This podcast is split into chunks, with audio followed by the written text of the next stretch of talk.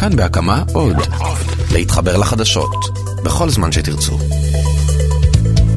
נשיא ארצות הברית לומד בחודשיים את מה שנתניהו לומד כבר 20 שנה, שהפקידות היא זו שקובעת את המדיניות ולא ההפך. אם הפקיד בקצה השולחן לא יחתום על ההוראה, הפקודה לא תבוצע, נקודה.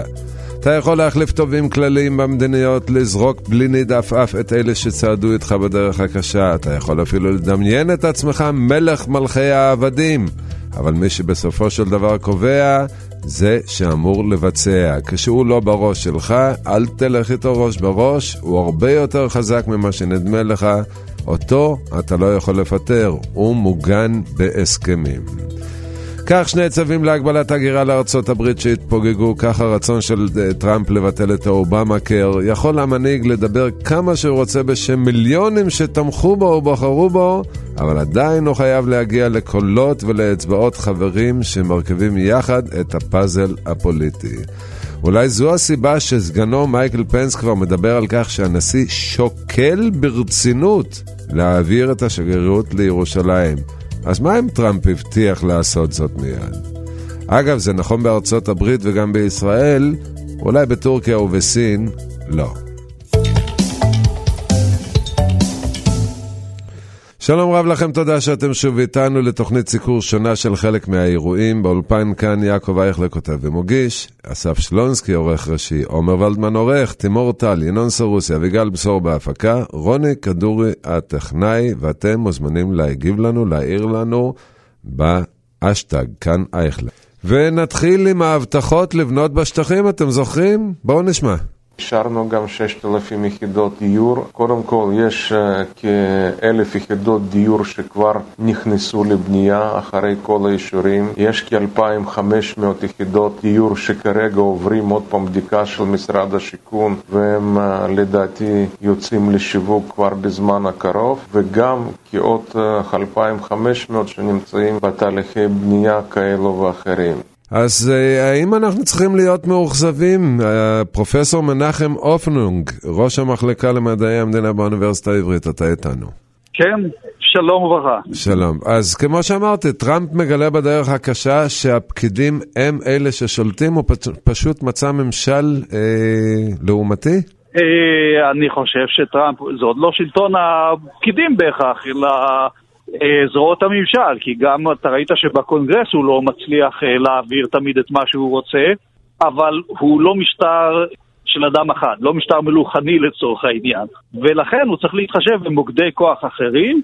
כן, אבל אני עושה הבחנה, רוצה לעשות הבחנה בין הדרג הפוליטי, שהזכרתי את אובמה קר, שהוא צריך להגיע לקולות הרפובליקאים בקונגרס ובסנאט, דמוקרטים אני כבר לא מדבר, לבין פקודה שהוא נותן הוראת ביצוע לזרועות השלטון, והם, אה, אתה יודע, הם שרידי השלטון הקודם. אה, נמשיל את זה אצלנו, הם שרידי שלטון מפא"י. זה לא עובד ככה בשום אה, משטר.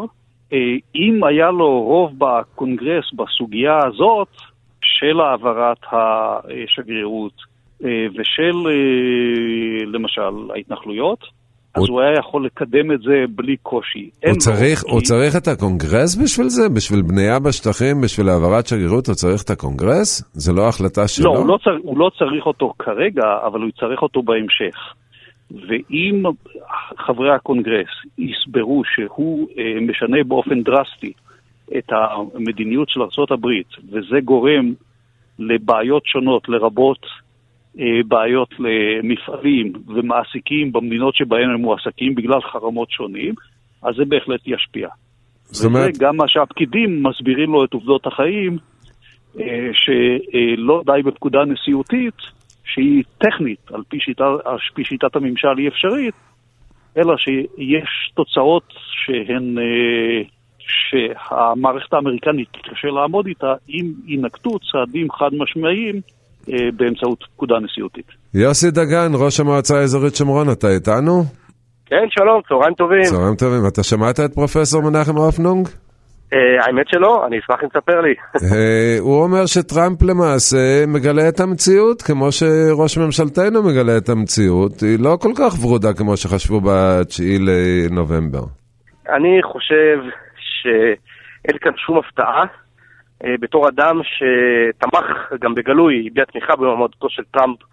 אני אומר שנשיא ארה"ב הוא לא ראש המועצה האזורית שומרון, והוא לא אה, ראש ממשלת ישראל. נשיא ארה"ב הוא נשיא ארה"ב, ויש לו אינטרסים כלכליים ומדיניים מול מדינות ערב, הציר השיעי מול הנה, הסונים. בדיוק, זה מה שהפרופסור אמר, אז אתה כן, מצדיק ו- אותו. ו- ולכן, אני אגיד לך מה כן. כן. אה, אה, נשיא ארצות הברית תמיד הוא יהיה בתווך בין ישראל למדינות ערב, אמר, מהסיבות שגם הפרופסור אמר כמו שאומרים וגם אני חושב, כיוונתי לדעת גדולים, אבל, וכאן כאן בא האבל הגדול, שבעוד שאובמה היה בתווך עם, עם יתרון עצום לצד של מדינות ערב, טראמפ וצוותו, ברובו לפחות, הוא בתווך עם יתרון עצום לטובת מדינת ישראל. השאלה אם הוא לא... כל הזמן, רגע, בוא, ולכן אני כן. אומר כל הזמן שהכתובת היא איננה טראמפ. אנחנו לא צריכים לבקש את הישועה ממנו, כי הוא יגנה אותנו. הכתובת היא הממשלה שלנו, השרים או, שלנו, והוא- ראש הממשלה שלנו, והם, היום יש להם הזדמנות ויותר כוח לעשות מבעבר. אבל היכולת הנה, אין טראמפ- להם הזדמנות. יוסי, תן לי גם להשחיל איזה שאלה. כן, אין להם את ההזדמנות. שמענו בתחילת הדברים את ליבמה מבטיח 6,000 יחידות דיור. מתברר שבשטח, אה, אני לא יודע אם יש 500 יחידות דיור. אני אה, מסכים עם הניתוח שאמרת על מספר יחידות הדיור בצער רב, ואני חושב שהבעיה היא לא שם, הבעיה היא כאן. מעולם לא אה, ביקשנו את אישור ארה"ב לדברים גדולים שעשינו, שעשינו, לא שלא רצינו שיעשו, ויתרה מכך, רוב הדברים הגדולים שמדינת ישראל עשתה היו בניגוד לעמדת הברית, מהקמת המדינה עצמה ועד ליציאה למתקפת המנע שהצילה את ישראל במלחמת ששת הימים, והפצצת הכור בעיראק, והחלת החוק על הגולן. בסופו של דבר האמריקאים גינו, אפילו עשו סנקציות, הם אף פעם לא הסכימו. הציפייה האמיתית או הלא אמיתית, המאוסה, שכאילו עכשיו הוא יגיד לנו וטראמפ יגיד לנו תבנו יותר, זה אילוזיה, ואני חייב לומר שההתנהלות הזו היא נראית כניסיון לייצר אווירה של לחצים. תראה, אני נפגשתי לפני שבוע וחצי עם אה, ג'ייסון גרימבלט, השליח כן. המיוחד של הנשיא והיועץ שלו. שכולם שוחרים לפתחו עכשיו באיפא"ק שם. כן, והוא ב- נפגש איתי בפגישה רשמית, הוא נפגש איתי בפגישה כן. רשמית. לפניי היו בוז'י הרצוג וציפי לבני, ואחריי הוא חזר לראש הממשלה לפגישה השנייה. כן. פעם ראשונה שלא מדברים עלינו, מדברים איתנו. נכון שהם לא מסכימים איתנו, אבל הגישה השתנתה, תראה את זה במועצת זכויות האדם, תראה את זה בהצהרות של הנשיא. בהצהרות, הנה. אמרת יפה, בהצהרות, כי במעשים נכון, בשטח... אבל יש פה חוסר הבנה, אה, אה, חוסר הבנה של המציאות, מי שטוען אחרת, גם במחנה שלי. נשיא ארצות הברית אוהד לישראל, זה לא שהוא עכשיו ייתן לנו רגע, אישורי סיפוח בנייה. מעלה אדומים מבחינתך זה אפשרי או לא אפשרי? בוודאי שאפשרי.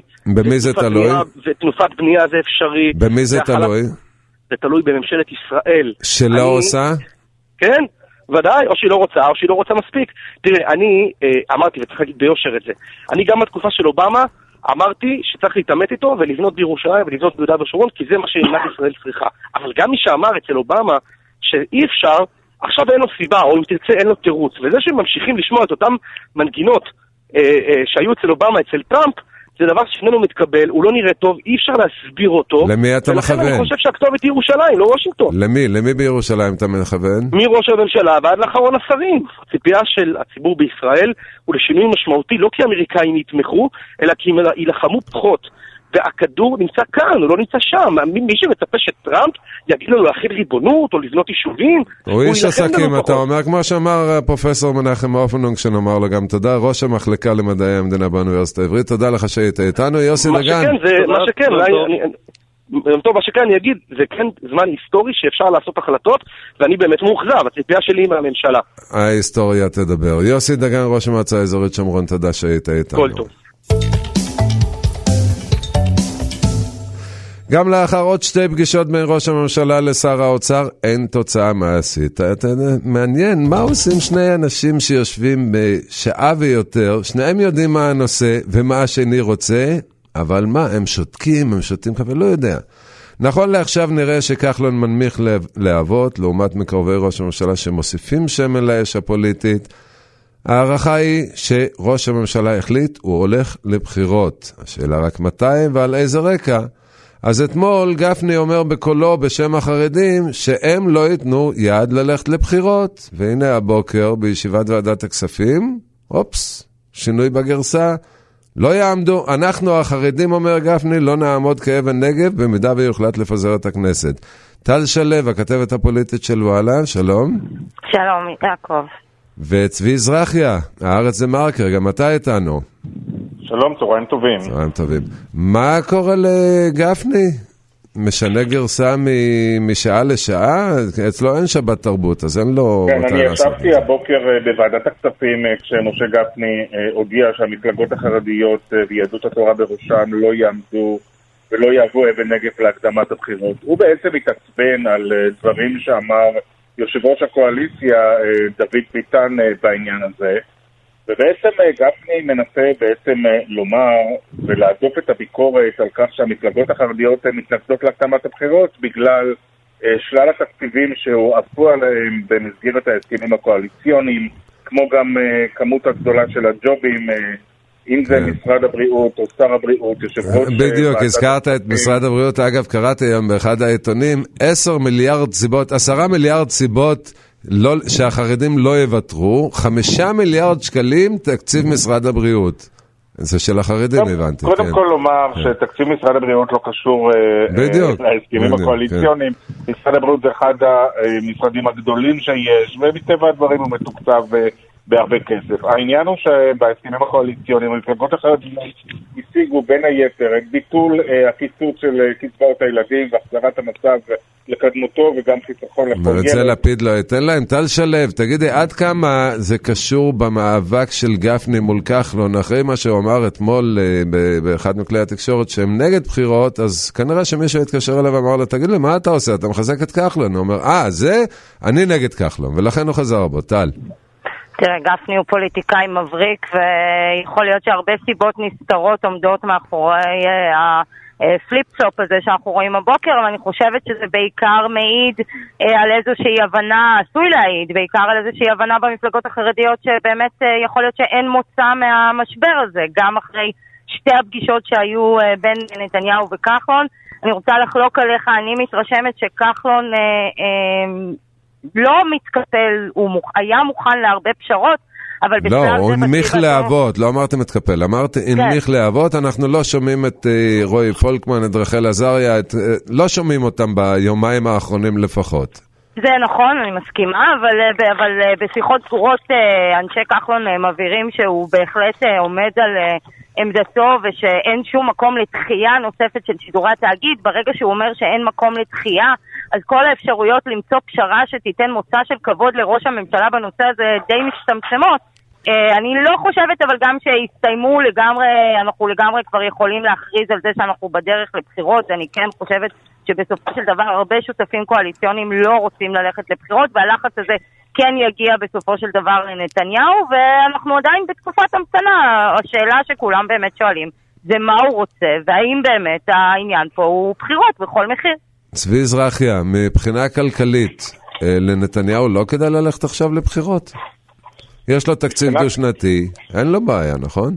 אז דווקא מבחינה כלכלית אה, הוא יכול לשבת בשקט, הוא לא חייב להקדים את הבחירות. אבל אני רוצה לומר לך שבעצם אף אחד בכנסת אה, לא מבין מה הלהיטות של נתניהו להקדים את הבחירות, למעט אם זה קשור ב, באפשרות שהיועץ המשפטי לממשלה יגיש כנגדו כתב אישום. אה, מבחינת נתניהו, אה, גם מצב המשק היום הוא טוב, האבטלה נמוכה, הצמיחה גבוהה, אה, סך הכל יש השקעות במשק. מה זאת אומרת אבטלה אבל... נמוכה? צבי, אתה יודע, אני כל פעם מתקומם מחדש נגד המושג הזה, אבטלה נמוכה. אנשים הפכו להיות עבדים, עובדים ברבע משרה, בחצי משרה, בגרושים, וקוראים לזה אבטלה נמוכה. אתה מסכים איתי? זה בעיה, זה בעיה בשיטת המדידה של... של, של האבטלה ושל אה, כוח העבודה, כיוון שאנשים רבים אחד לא כלולים בכוח עבודה כי הם מפסיקים לחפש עבודה, בדיוק. ואנשים אחרים עובדים בשכר רעב והם uh, חיים uh, באמת בעוני. אבל מבחינת הסטטיסטיקה האבטלה נמוכה. אבל בואו בוא נחזור רגע לבנימין נתניהו. כן.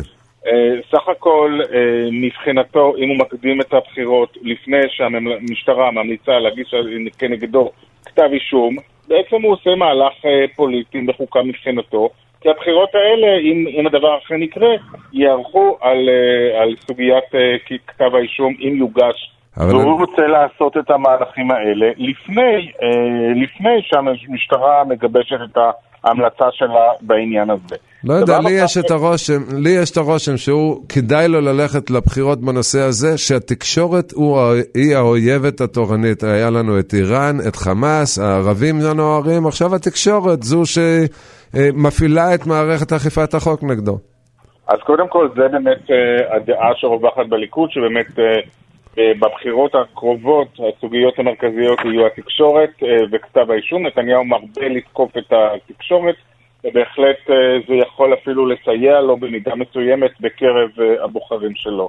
טל, כן, בעצם במערכת הפוליטית יש הערכה שגם אם הסיפור עם התאגיד ייפתר בסופו של דבר בכנס הקיץ, אולי לכל המאוחר, אוקטובר, נתניהו יפעל להקדמת הבחירות, והבחירות יהיו בתחילת 2018, אם לא בסוף 2017.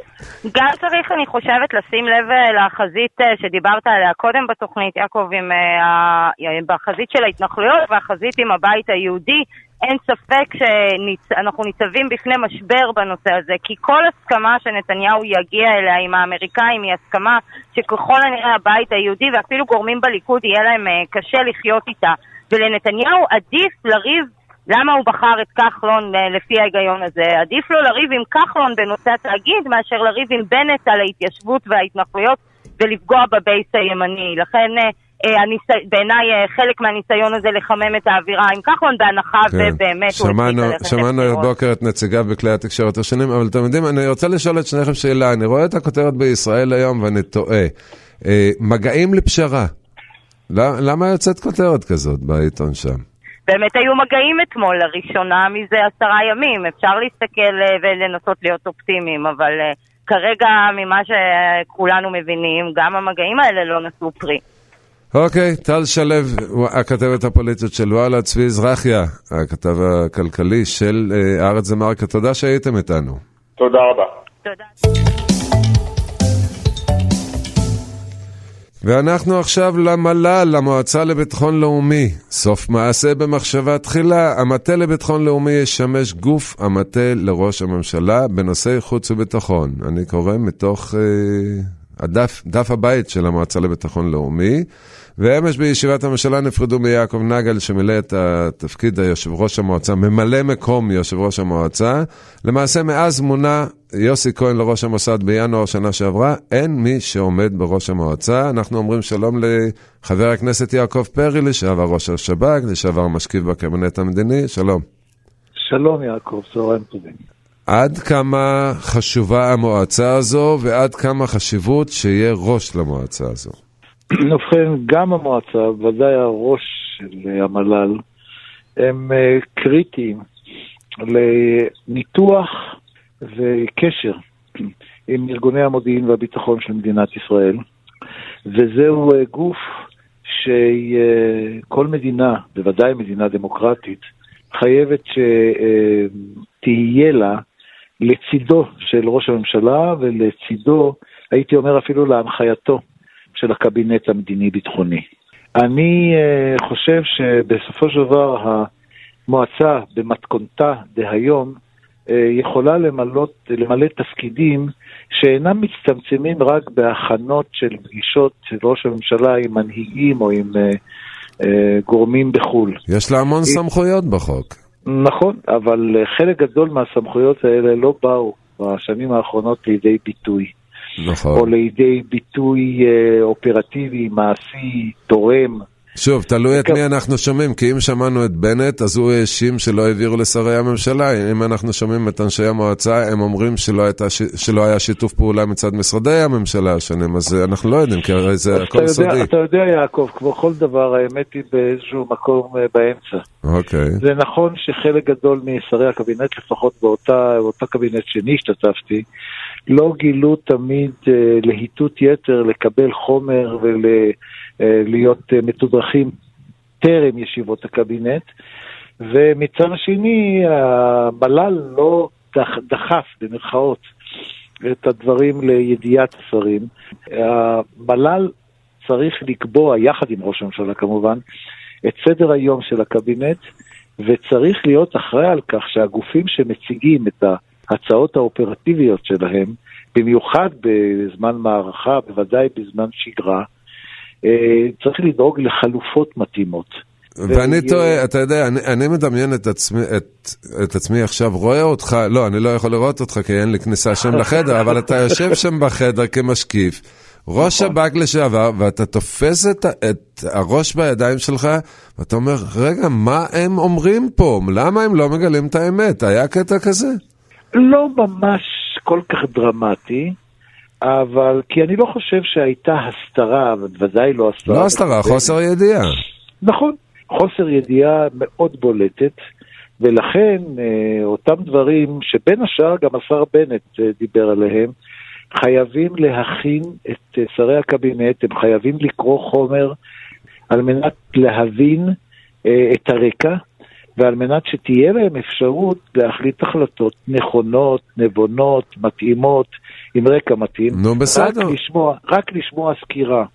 אתה מכיוון- מדבר איתי על מועצה מקצועית, נכון? אז למה צריך ללא ראש? ספק. כי uh, בסופו של דבר לראש הממשלה אין לא את הזמן ולא את היכולת לטפל בעשרות אנשים שמאבדים, מנתחים, באים במגע עם המוסד, עם השב"כ, עם צה"ל, עם אמ"ן, עם גורמים מסוימים במשרד החוץ ובמשטרה. Uh, זה מישהו שצריך לכוון את הפעילות, לנהל אותה ולהגיע בסופו של דבר לאותו חצי עמוד או עמוד שמביא לראש הממשלה את התחתונה. המסקנות, את השורה התחתונה. אז איך אתה מסביר את זה? איך אתה מסביר את זה שאף אחד לא נמצא כשיר לעמוד בתפקיד הזה? אני לא חושב שאף אחד לא נמצא כשיר, אני? חושב שזה היה נוח לראש הממשלה להשאיר את הדברים בצורה קצת יותר עמומה, ואני אה, עומד להגיש הצעת חוק, אה, ידידי יעקב, שתחייב את ראש הממשלה למנות ראש מל"ל לפחות מספר חודשים מועט לאחר פרישתו של ראש המל"ל הקודם. ואם לא? ואם לא, הוא יצטרך להסביר לכנסת באופן אה, שוטף מה הסיבות לאי המינוי. אז הוא יבוא ויסביר שהוא רוצה את יעקב נגל, ויעקב נגל לא רוצה, הוא הרי עשה את זה, הוא עשה את זה כן, במסגרת. שעת השאלות. אין לזה, אנחנו חיים הרי במדינה שבסופו של דבר, אם ראש ממשלה ירצה למצוא תירוצים ולא למנות, או לא למנות אה, אה, במועד שצריך למנות אותו, הוא ימצא תמיד תירוצים, אבל אני חושב שצריך אה, לחייב. לא, השאלה, השאלה עד כמה זה קריטי. למשל, אם אין רמטכ"ל בצה"ל, או אין מפכ"ל במשטרה... לא, לא יעלה על הדעת. בדיוק, לא יעלה על הדעת. לעומת זאת, אם אין ראש שירותי כבאות, ראינו שחיינו עם זה כמעט שנתיים, אה, חיינו עם זה. אותו כן, דבר וראינו- בפיקוד העורף. וראינו גם מה קרה כאשר היו אסונות בתחום השרפות ובתחומים אחרים. ראש מל"ל הוא יועץ, יועץ, יועץ לביטחון לאומי לראש הממשלה. ובהיעדרו יש סיכון לביטחון המדינה? אני לא יודע אם יש סיכון לביטחון המדינה, אבל מדינות, הביטחון מנוהל אה, פחות טוב, ואני חושב שזה ראוי שיהיה לראש הממשלה יועץ כזה, מכיוון שידיו בעיסוקיו אינם מאפשרים לו להתפנות אך ורק לנושא הזה, וזה נושא כבד שנוגע אוקיי. לחיי אדם. חבר הכנסת יעקב פרי, יש עתיד, לשעבר ראש השב"כ, לשעבר משקיף בקבינט, תודה שהיית איתנו. בבקשה, יעקב. כל...